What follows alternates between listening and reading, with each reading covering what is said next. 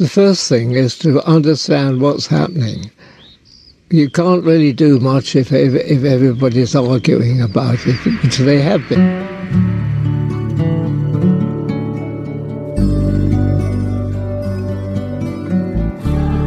The Sustainable Hour.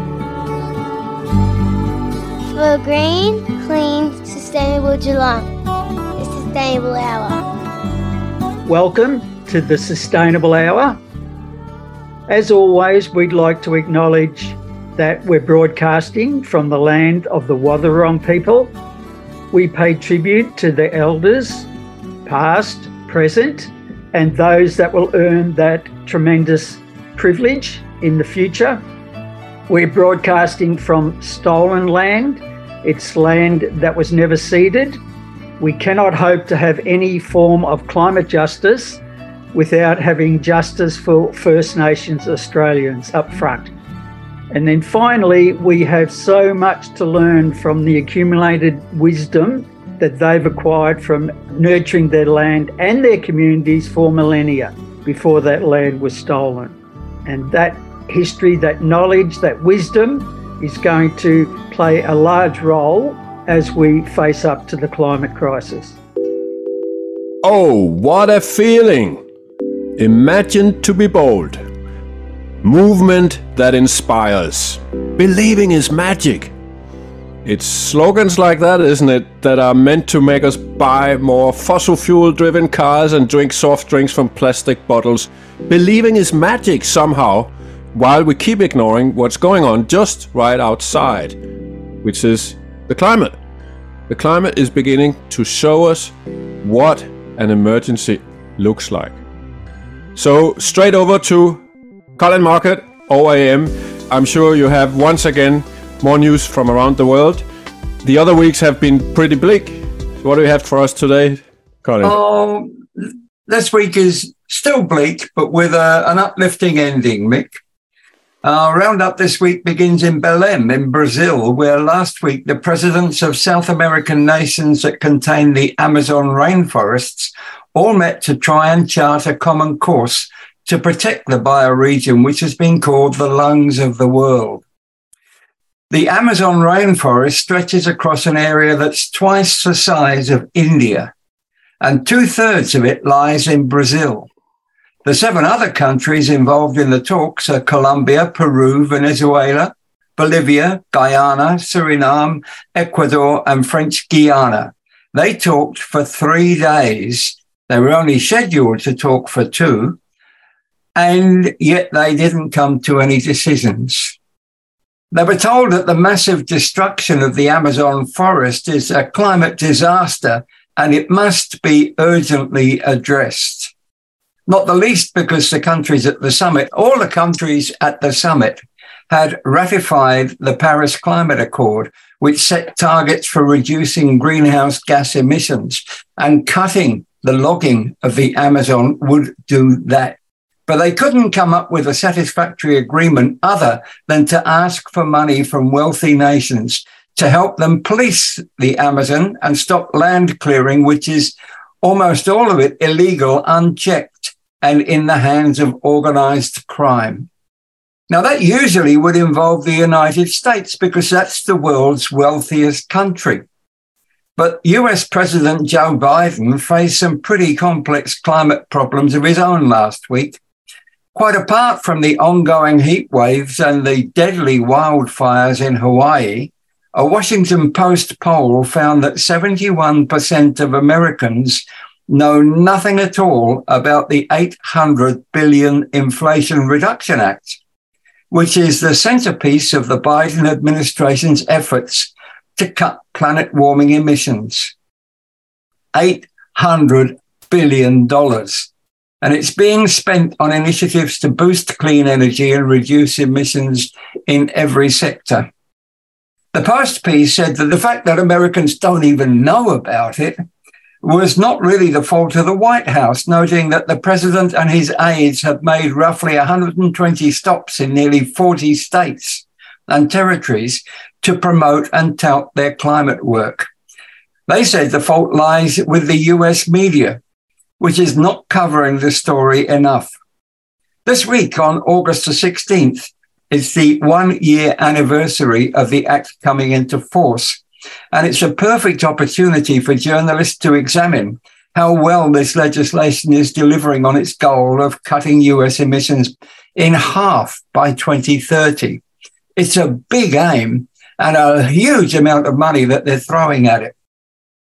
Speaking in New Mexico, President Biden said the IRA Act had sparked a clean energy and manufacturing boom that was creating jobs and putting the US on the path to slash emissions dramatically in the next decade.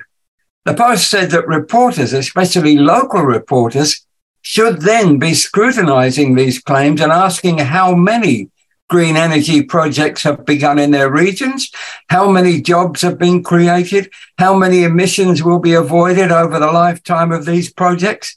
But apparently they're all simply being ignored. They're ignoring the whole subject of the IRA and climate change. And it's probably important to note that, like here, the majority owner of the US media is Rupert Murdoch's News International which tends to set all of the other media's agenda. Now, about Hawaii and those fires, climate scientists reported that the island state went from lush to bone dry and thus fire prone in a matter of just a few weeks. It had rainfall that brought lush undergrowth, then drought that made it tinder dry, and then hurricanes that arrived once the fires had been sparked. These were key factors in that they all combined and made the wildfire's destruction particularly damaging. Experts said that the climate change was increasing the likelihood of these extreme weather events occurring and combining, and they warned that they were likely to occur elsewhere in the world, including Australia. It's leading to these unpredictable or unforeseen combinations that we're seeing right now that are fueling this extreme fire weather, said Kelsey Copes Gerbitz, who's a postdoctoral researcher at the University of British Columbia's Faculty of Forestry.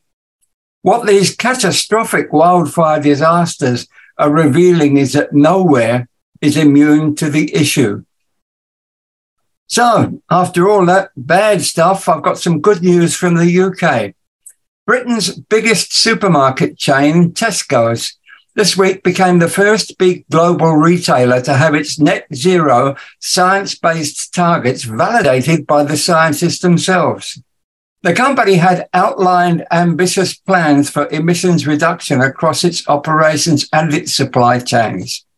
The targets will see Tesco committed to becoming carbon neutral across its own operations by 2035 and its full supply chain by 2050 that's in line with the Paris Agreement's aim of limiting global temperature rise to 1.5 degrees Celsius.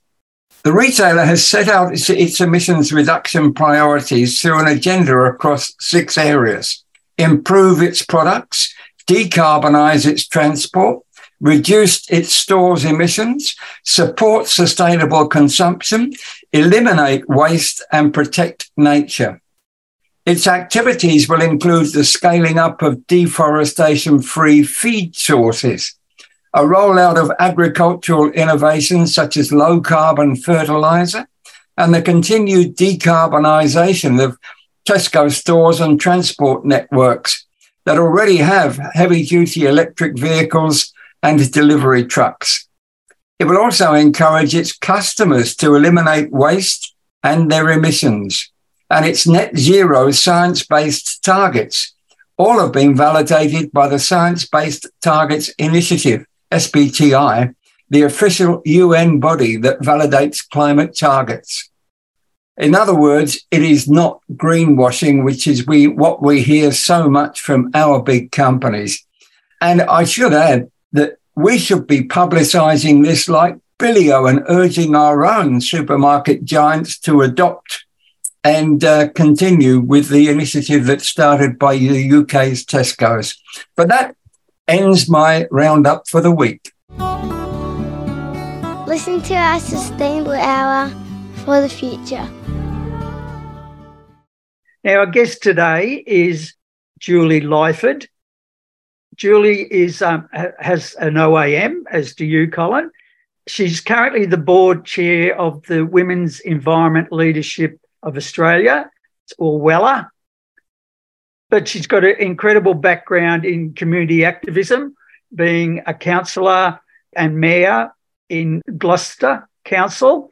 And uh, she's also was chair of Groundswell Gloucester, which we've covered in the past.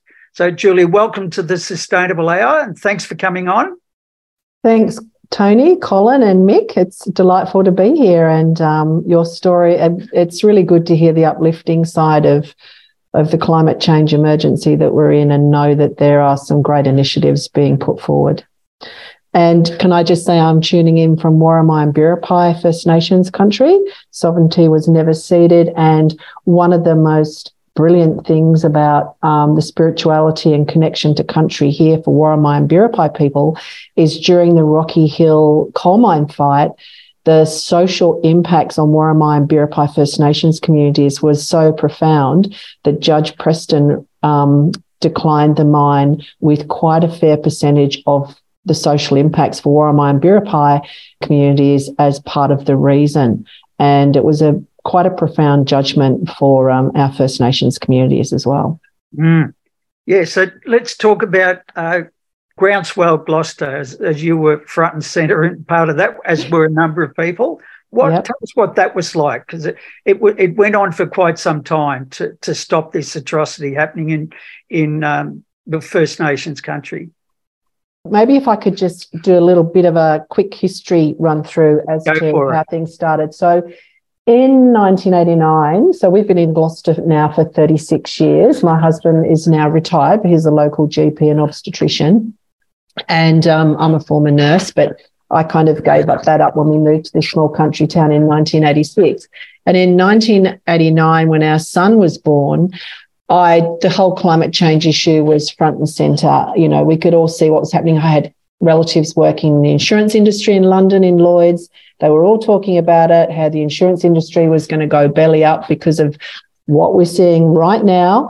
Um, so, you know, the politicians, everybody was warned in the 70s. So, we, you know, it, we know that this has been going on for a while. But I actually said to a friend of mine, Karen, when we were walking, you know, I was so worried about this. And she said, Oh, for goodness sake, you know, stop just whinging about it. What are you going to do? And she said, come on. And I said, well, let's hold a public meeting in Gloucester, which is very rural, conservative, National Party electorate, beautiful country town, but that's a politics. And I said, well, let's call a public meeting. So we went to the local editor of the newspaper who laughed and said, everybody's going to think you're mad. Nobody believes in this climate rubbish, but I defend your right to put a letter into the newspaper saying this, which we did.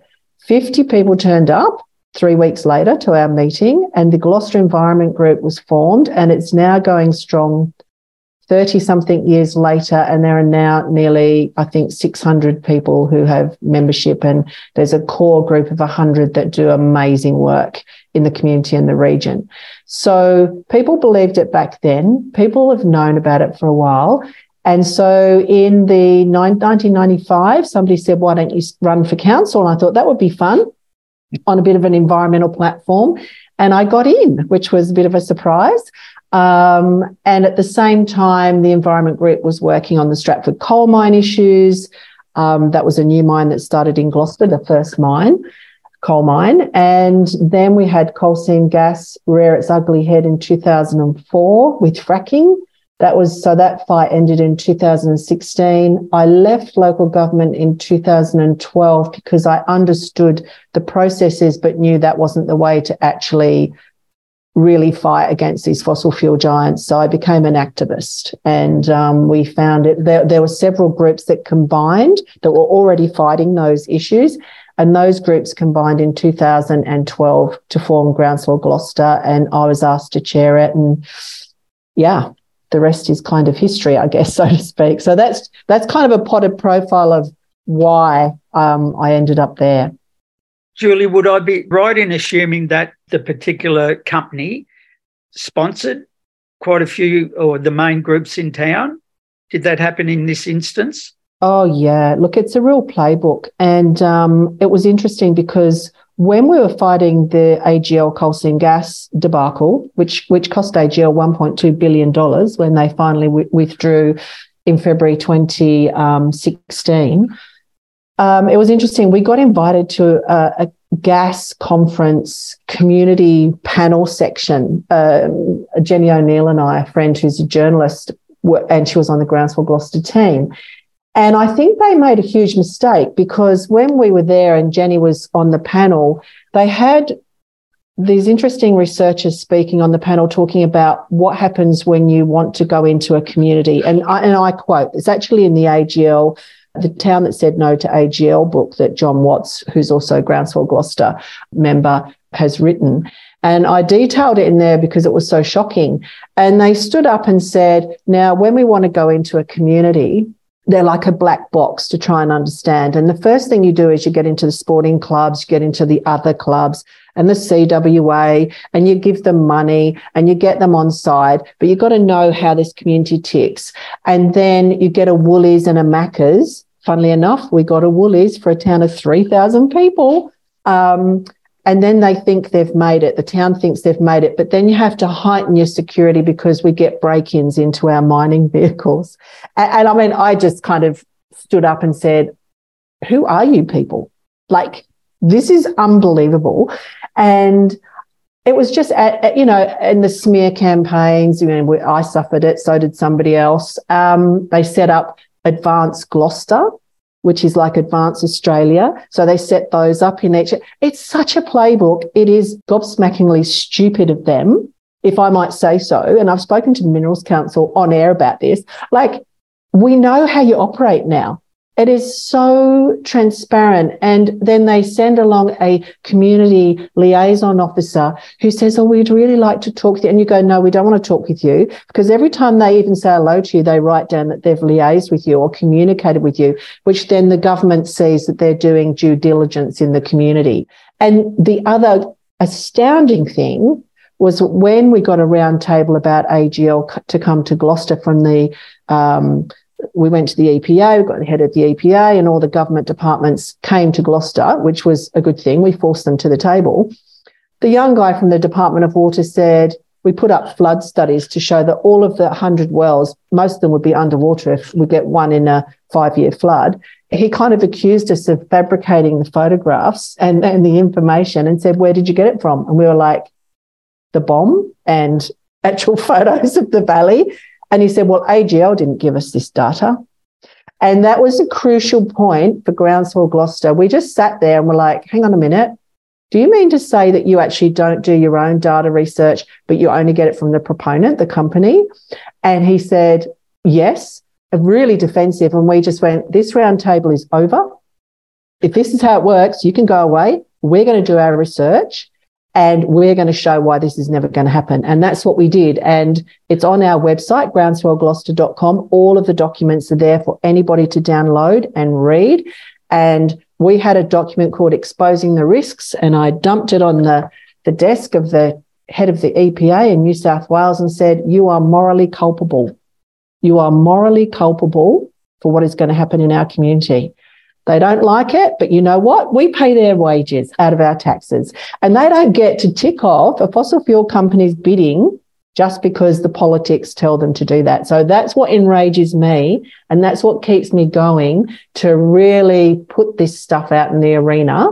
And the social impacts that are caused by all of this are profound. So I'm also part of a social impacts working group in New South Wales where we're saying to people, this is so bad what they do to communities, and it's happening now up in Mudgee and the Pilliga and Liverpool Plains. For goodness sake, it's our food bowl. So, excuse me for getting passionate about this stuff, but I think everybody really needs to wake up about how the processes of government fail communities, mm. especially with fossil fuel companies. I'm not at all upset that you're passionate about it. I just more power to your elbow, Julie. Uh, I've got a couple of questions though. Number one, is the coal mine still operating? Are you aware of whether its output has uh, gone up or gone down? And the other question is AGL the company that was um, essentially hijacked by Mike Cannon Brooks? And have you noticed a change, or have I got it wrong? I'm not sure of um, who exactly is kind of heading the board or heading AGL at the moment. I just know that um, Andy Vesey, who was the CEO of AGL during our fight up until 2016, was an incredibly intelligent guy who listened to what was happening and who realized that in actual fact the gas field was never going to be a goer because the gas probably wasn't there and that the executives had just been talking it up. So we, we kind of finished with AGL in 2016. So I haven't really been following the AGL story as such.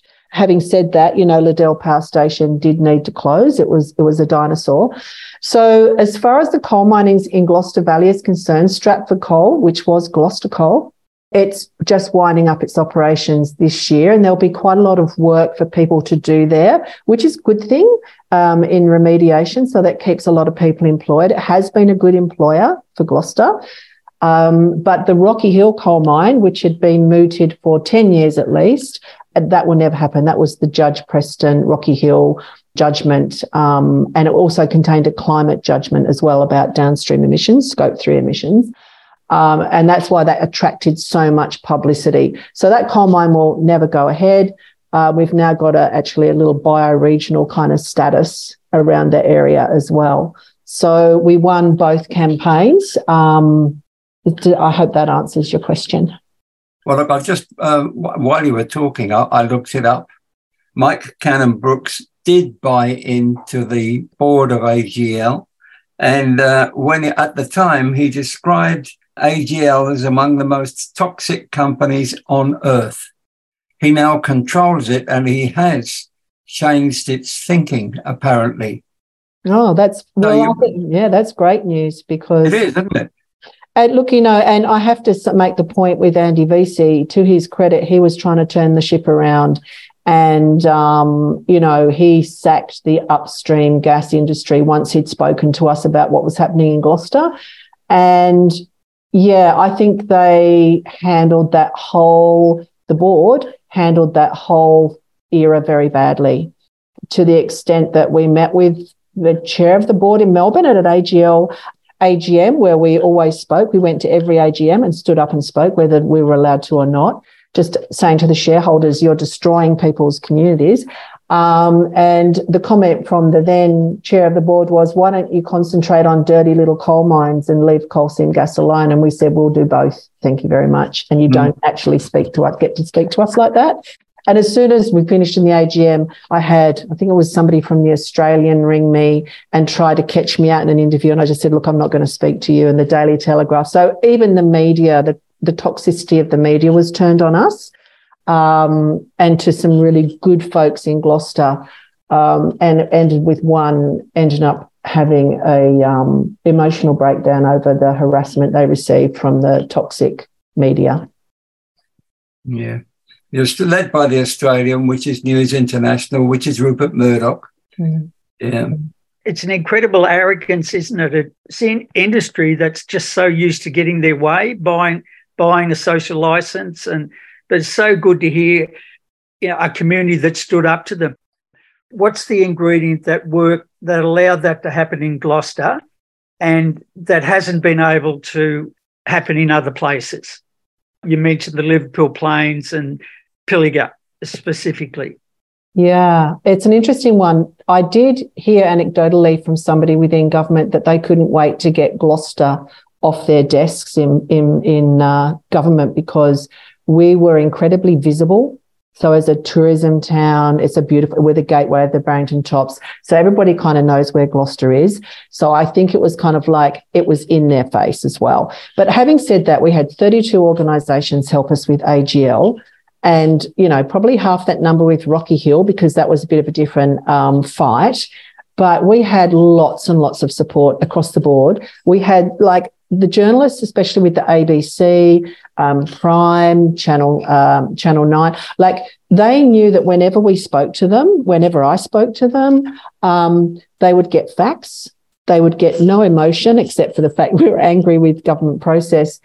And we weren't really, you know, look, you can be angry with the companies, but I think it's a waste of energy It's actually the processes that fail communities. The companies take advantage of the processes that the Minerals Council, I might add, have infiltrated into processes of every government in every state. We know this. We know when we won Rocky Hill that the very six months later, if less than that, there was a letter to the then Environment Minister, New South Wales Environment Minister, from the Minerals Council uh, about winding back scope three. And word for word, that became a bill called the Extraterritorial Limits Bill that we then had to fight again. It's like, really, you, you know, had, yeah, it's, it's absolutely flabbergasting. So it's actually, let's get angry about the processes of government, not the companies, because that's wasted energy. We can beat them if we use good process. And if we look to the top, which is the federal level, Julie, mm. what's going on there? Because it appears to me and many others that you know, there's this talk about state capture that mm. our government really, the reason that we're not seeing action on climate the way that would be so natural, especially with all the news coming in about how bad it is, mm. uh, the reason that's not happening is because the government is actually not doing what's logical for us to protect us, the people. It's acting in the interest of various vested interests, not just the mm. fossil fuel industry, but mm. also the big agricultural industry, pharmaceutical industry, property, and so on. Mm, forestry, like that's a massive fight. Look, I, I, you know, I think it's the same thing, but I, I'm astounded by Australian Labor. They're doing some great stuff. they have got some really progressive things happening.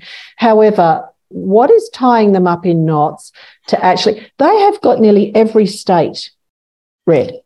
They have got the platform to really move forward and take this climate emergency and really show the Australian people and the world that we're serious and to continue to tick off coal seam gas wells in Queensland, coal mines, Woodside.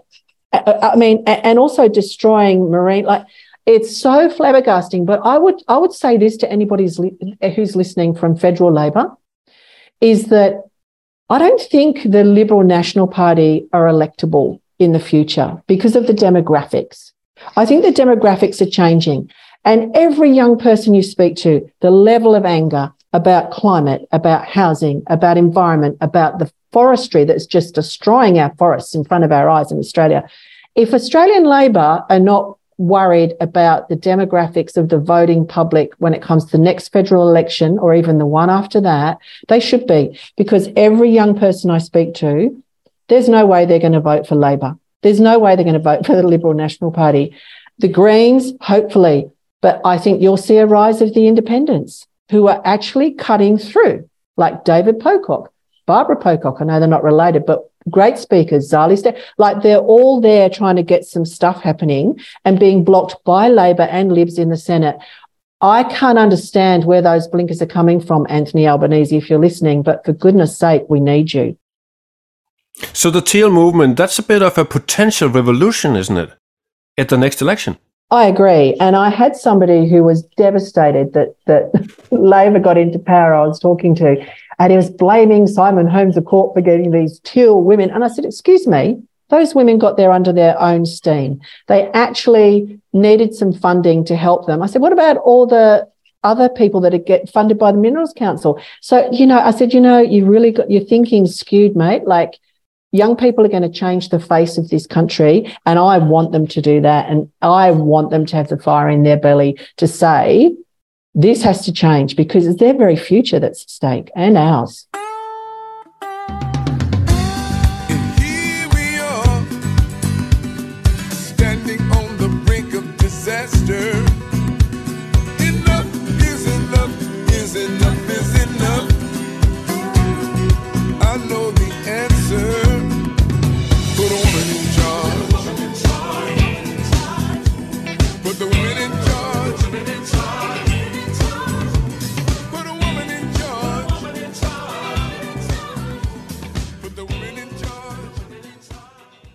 Julie talked about the uh, Labor Party. They've got a, some big decisions to make next weekend in Brisbane.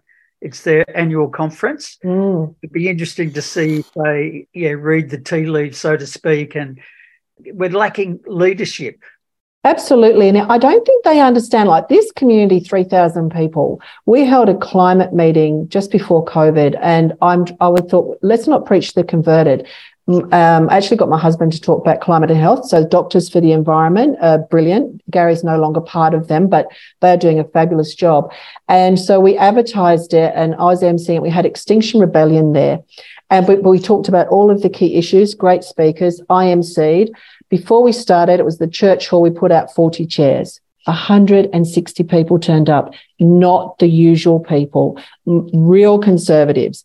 And they all sat there and I thought, aha. Uh-huh. So I said, before we start, I have to say this to this audience. Thank you so much for coming. But if you think you're going to have a question where you question anything that you hear tonight, or anything about the climate emergency we're in, you're in the wrong place. I will not have any questions from the floor doubting the climate emergency that we're in. So you may want to go and have an evening somewhere else. And then there was this dead silence. I thought I've offended half the room. They all clapped. and the one person they wanted to talk to at the end was the Mechatronics triple PhD guy from Extinction Rebellion, who they were all like, oh, this is terrible, Extinction Rebellion.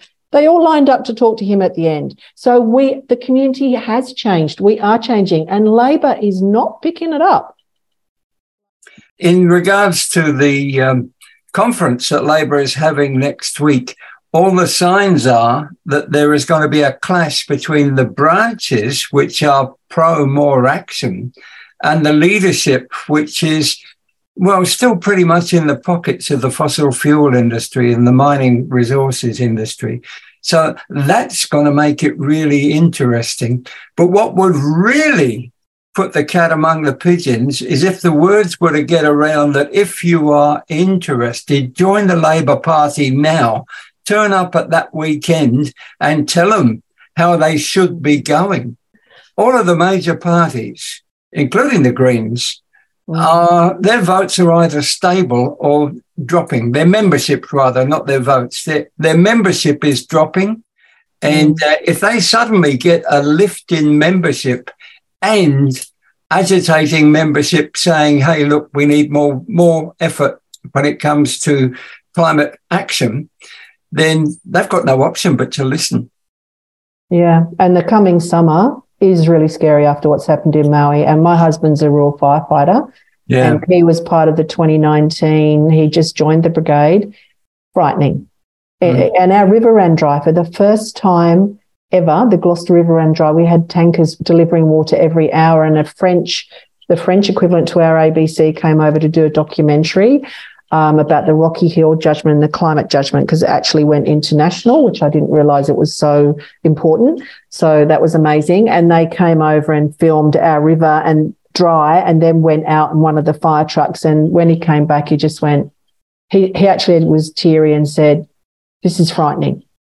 Mm-hmm. And I just don't understand why Labor are not frightened as they need to be really frightened the young people that you talk about have not yet found that courage to step up on the platform and say, I'm going to run as a candidate.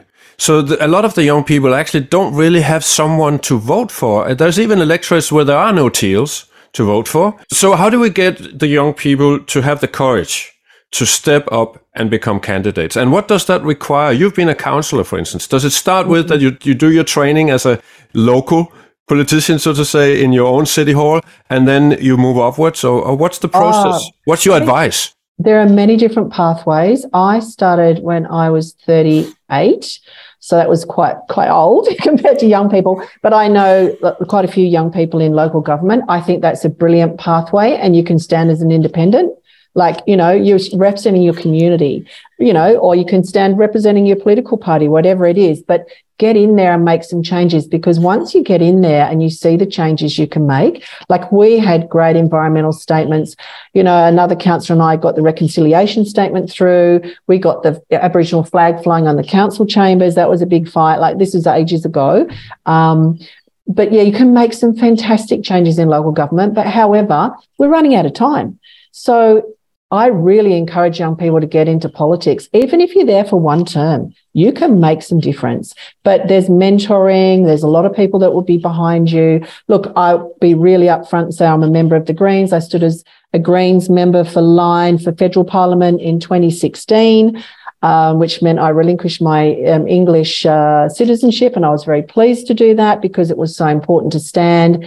And things are changing. So have a go and find a mentor. But what do you lose? You don't lose anything. Even if you don't get elected, your voice has been heard. It's about your voice being heard.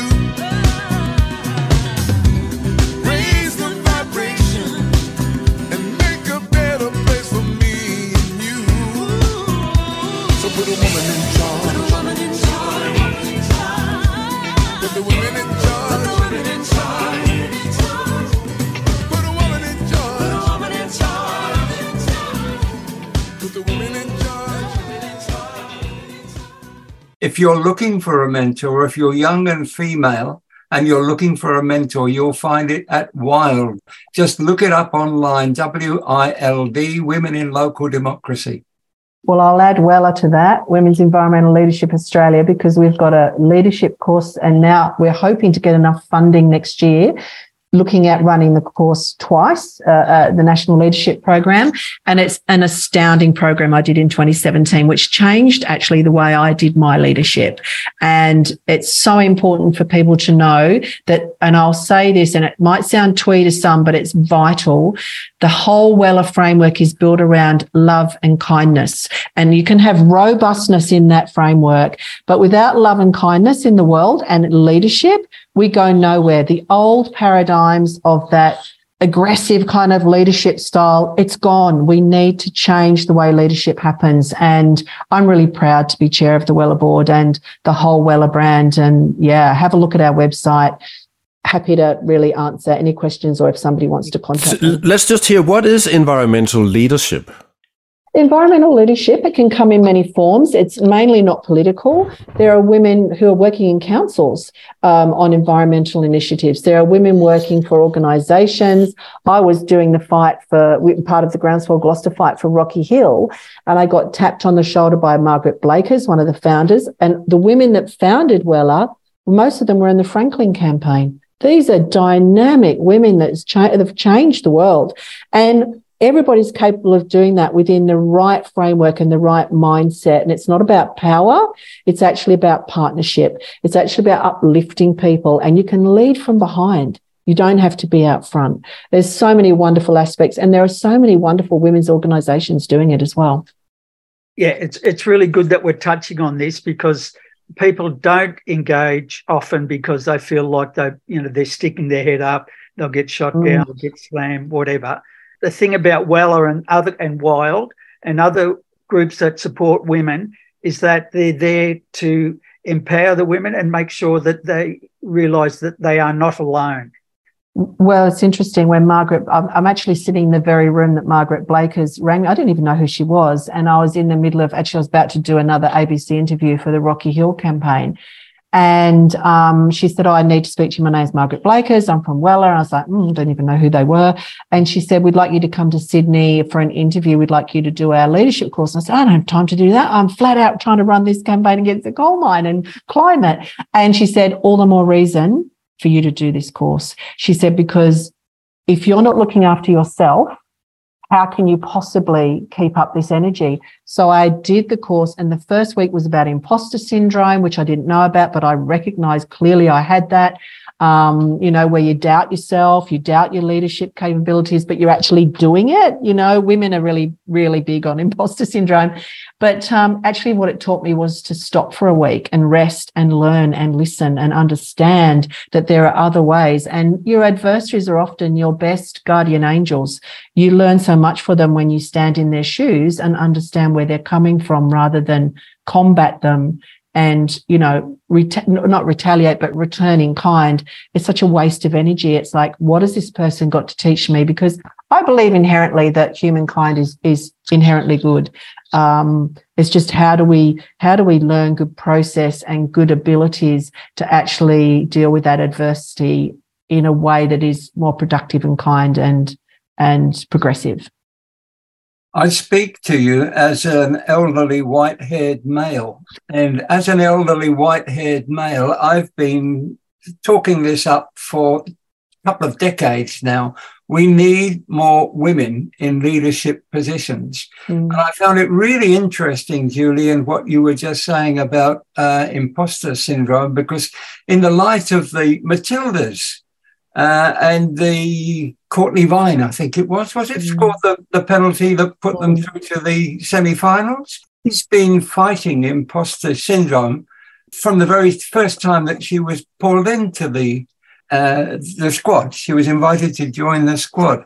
Uh, now she no longer, I'm quite sure, she's had a, a good self confidence boost in that she's probably the most famous woman in Australia at the moment. But it also the fact that you're base of, of your organization is uh, love and um, thoughtfulness. Oh, and that is yeah. so different to the male aggression that we've seen from all of our politicians up until now. So, more power again to you. At the moment, it feels to me like there's more and more aggression out there, there's more and more polarization. Yeah, look, it's interesting because, and I think what what yeah, and there's some wonderful, wonderful men that support WELA, and there's some wonderful men that support women's leadership as well. So don't get me wrong; it's not. It, there's no way any of our women women's organisations are anti-men. We love men. It's just that we need to concentrate on uplifting women because they've been left behind and ignored or not empowered. So that's the most powerful thing. I screamed myself hoarse with the Matildas. That was just the most exciting game ever. Um, and I think actually with the aggression, what we need to do is not respond to it we actually need to respond to it with kindness. If somebody's being aggressive, they're frightened, they're fearful, they feel like they're losing their power. So, how do we bring them into a conversation where we're not patronizing, but we acknowledge their fear and try and land on the page somehow? And even if we don't, we treat them with respect anyway. I think. I think to me, the aggression is a sign of fear, of power loss. So, how do we not take away the, the power that people perceive they have, but come back to them and say, let's walk together. It's about love and kindness. And you can have robust stuff happening in there, but you also need to be aware that people have feelings, they're human, and they love, they feel. Um, and that's the most precious part of it all. That's and if we trans if we transfer that to the planet and to nature and everything we need to look after so that we can actually exist, because that's very much at stake, our existence, I think we can cut through. So I'm an optimist, but I do feel every day I wake up a little bit sad, but deeply kind of conscious of the fact that the clock's ticking with our climate situation. What is increasing today is climate inactivity, climate irresponsibility, because as we begin to see the impact of extreme weather events and the fact that science is now being proven to be correct, we're actually entering into a stage of what I'm calling pre traumatic syndrome. We have millions of young people who understand the science and are terrified that the projections of science could become true. And they're already beginning today to live in the trauma and the grief.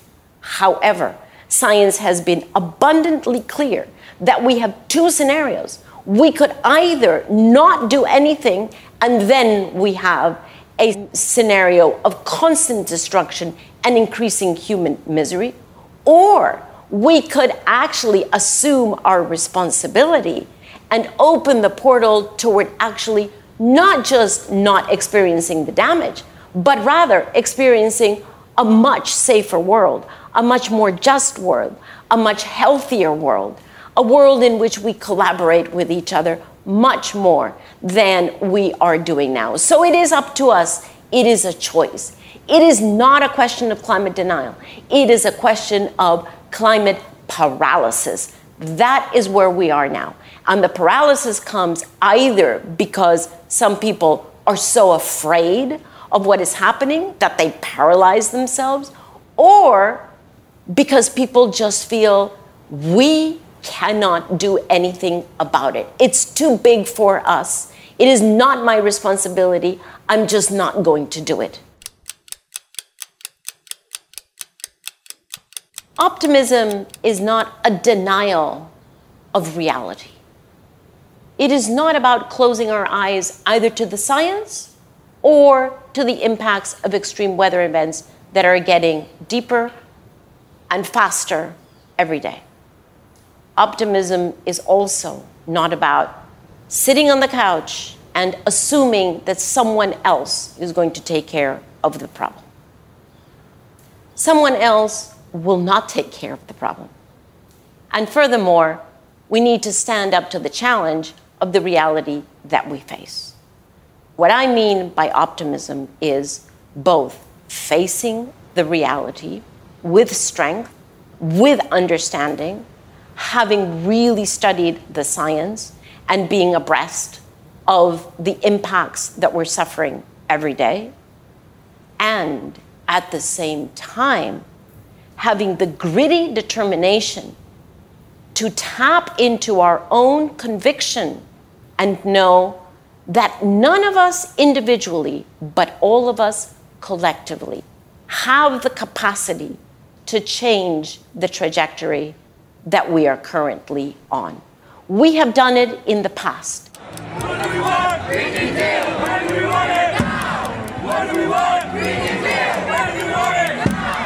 If you look at the history of human society, we're undeniably in much better conditions than we were now.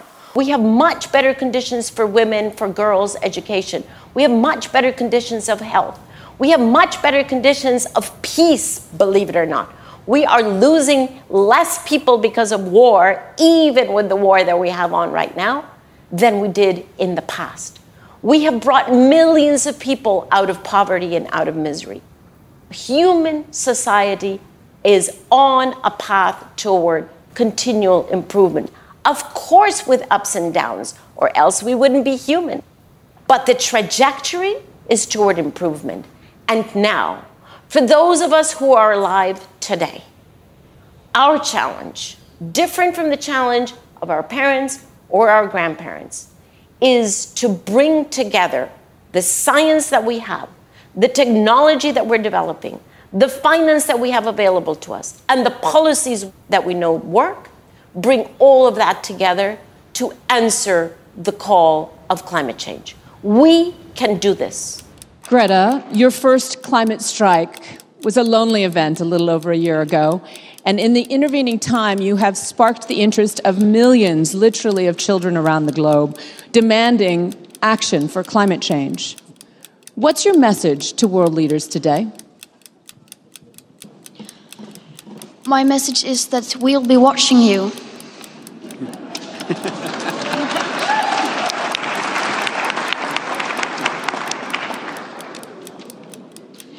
this is all wrong. I shouldn't be up here. I should be back in school on the other side of the ocean. Yet you all come to us young people for hope. How dare you? You have stolen my dreams and my childhood with your empty words, and yet I'm one of the lucky ones. People are suffering, people are dying, entire ecosystems are collapsing. We are in the beginning of a mass extinction, and all you can talk about is money and fairy tales of eternal economic growth. How dare you! There are millions of young people, but not just young people, who are in deep pain, in desperation, in grief, and many of whom have fallen into depression. I understand that. And I understand it not in my head, but in my heart.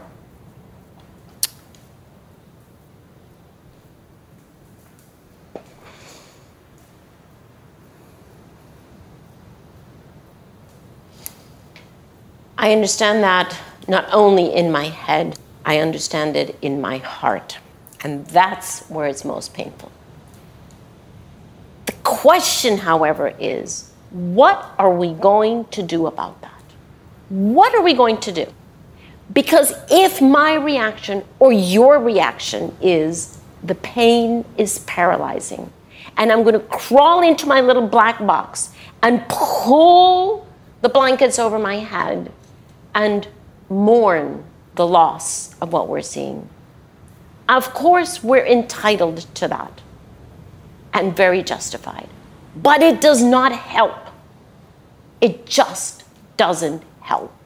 The only thing that helps is to find the commitment, the determination, the grit precisely in that pain to stand up and begin to engage. The only thing that helps with the pain is engagement in some small way, whatever makes sense to you. Whether it's locally planting a tree, speaking to someone else, whatever makes sense. But engagement, even at a small scale, begins to pull us out of that dark box. And as you begin to crawl out of the box without denying the realities that we're seeing, then you begin to feel more agency. And that is what we have to cultivate. We have to cultivate our own agency. Right now, the media would want to rob us of our agency. We must cultivate our own agency for good. We must remember every single day that we do have the capacity. Touch that inside ourselves, Find that stamina, find that strength, and move forward because that is the only thing that is actually going to help us, and especially the only thing that is going to help those who come after us.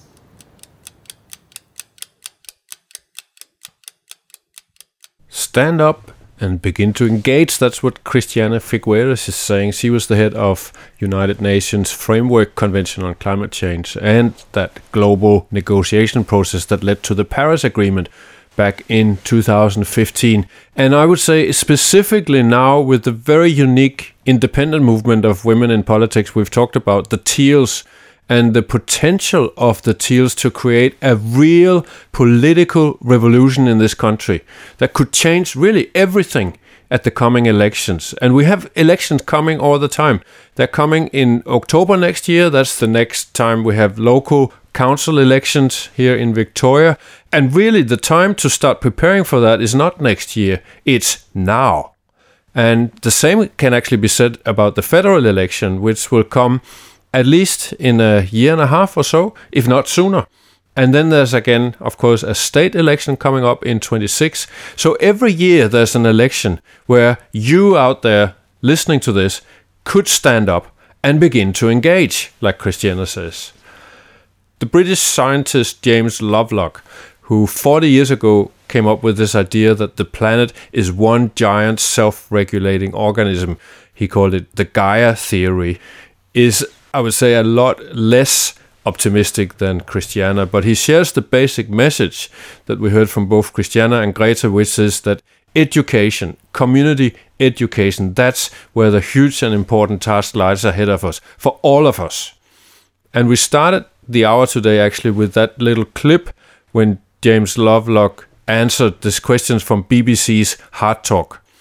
What would we all as a species, the human species, what would we all need to do now to avert that sort of, frankly, end of life scenario that you're talking about? Um, I think the first thing is to understand what's happening. You can't really do much if, if everybody's arguing about it, which they have been. This is London calling. This is London calling. This is Geelong calling. Another opportunity for people here in Geelong and particular in Lara to stand up and begin to engage, or, or as they say, to stand up and be heard, comes up on Monday night where there's a public meeting organized at the Lara Golf Club. Because there's a company called Prospect Hill International that wants to build a waste to energy facility, a so called incinerator in Lara, where they intend to burn something like 400,000 tons of waste every year, sending it up through a 80 meter tall chimney into the atmosphere and generating some electricity in that way. More or less the same amount of electricity that we could be getting from putting up just six wind turbines. Speakers at this meeting in Lara on Monday will include residents and a panel of leaders in public health, waste management, and climate change. And Councillor Sarah Hathway and Victorian Member of Parliament Sarah Mansfield have announced that they are going to be there. So that's an opportunity and a place where you can make a difference simply by showing up. Show what you think about this incinerator idea. Monday, 21st of August at the Lara Golf Club that starts at 7 o'clock. This is Cole. Don't be afraid. Don't be scared. At the heart of this conflict is a battle between truth and science and power and lies.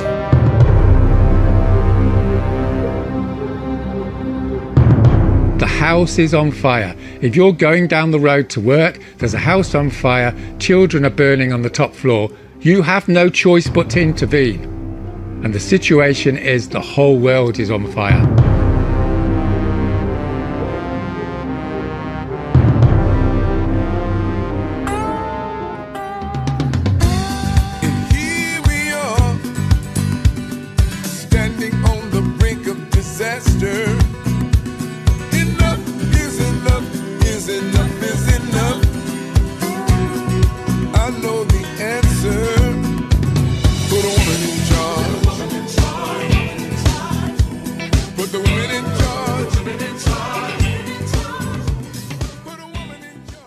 I'm interested in, in say, in uh, women that would like to, you know, they've been listening to this and they would like to do a WELA course. Yeah. How, how, do they go about? I guess they go to your website, but what's involved? What's the time involvement for them? What are they yeah. So the national program is actually in action right now. So the cohort of uh, we had, I think it was something like 70 plus, almost 80 women apply for this year, and we, we only have 23, 24 places. Uh, could be a slightly out there. It might be 21, 22. Um, so next year, we're hoping to raise another $800,000 to actually be able to double the program and double the team that delivers the program, eventually being self sufficient. Um, look, it's pretty exciting times. We've got people who really believe in the program. So the next application will be in December or January next year for the 2024 National Leadership Program. But if people jump on the website, because there's small programs that are going on all the time, there's the Victorian Women's Leaders Fellowship. There was a music music one uh, for a weekend that was really successful. Uh, there's just Queensland. There was one in Queensland recently, and we're looking at New South Wales. But jump on the website, and we'd be really. I'd be like, you know, they can contact me. My details are there. Um, yeah, very exciting times. And uh, if I can just really publicize that financial support is always there, we've got our giving circle. You can become a member of WELA. Yeah, it's um, it's exciting to be part of such a an amazing progressive organisation. And can I just say that Victoria McKenzie-McHarg, who's our strategic director, and her team, I tell you, having somebody like Victoria as head of the organisation to be a chair for, uh, it just makes my heart sing because she's brilliant. So's her team, and the women. Uh, it just makes my heart sing. And there are other women's organisations out there doing it, not doing the national leadership program, but doing other brilliant things around climate too. That's it. The hour is up, and you. I think you've certainly shown us a pathway to how women can step in and be the difference. Yeah, and men. We support men too. and for communities that are out there doing it tough, don't stop fighting. You never know what's going to be the winning streak.